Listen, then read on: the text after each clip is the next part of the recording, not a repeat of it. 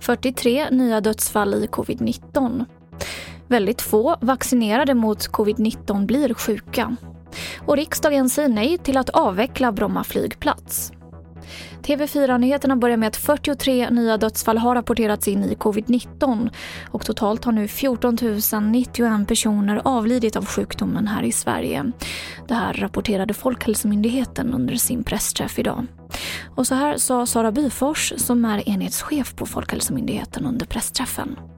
Tittar vi då på antalet avlidna per vecka så har vi haft en klar effekt av vaccinationerna redan. Men vi har planat ut här på en nivå på strax över 100 avlidna med covid-19 per vecka.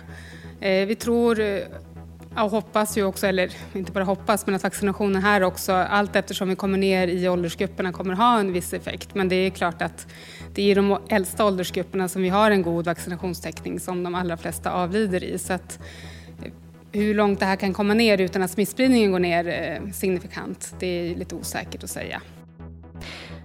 Det är bara en liten andel av dem som vaccinerats mot covid-19 som blir sjuka av viruset och ännu färre drabbats av allvarlig sjukdom. Det här slår Folkhälsomyndigheten fast i en ny rapport. I Sverige så är fler än 700 000 personer färdigvaccinerade. Och bland dem så är det 0,2 procent som insjuknat. Sex av dessa har fått intensivvård och 67 personer har avlidit. Riksdagens trafikutskott säger nej till regeringens planer på en snabb avveckling av Bromma flygplats. Majoriteten i utskottet anser att man inte kan besluta om nedläggning med hänvisning till pandemin.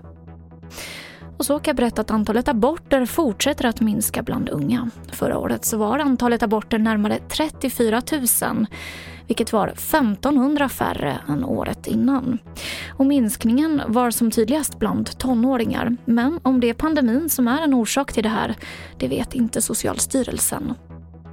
Och det var det senaste från TV4 Nyheterna. Jag heter Emily Olsson.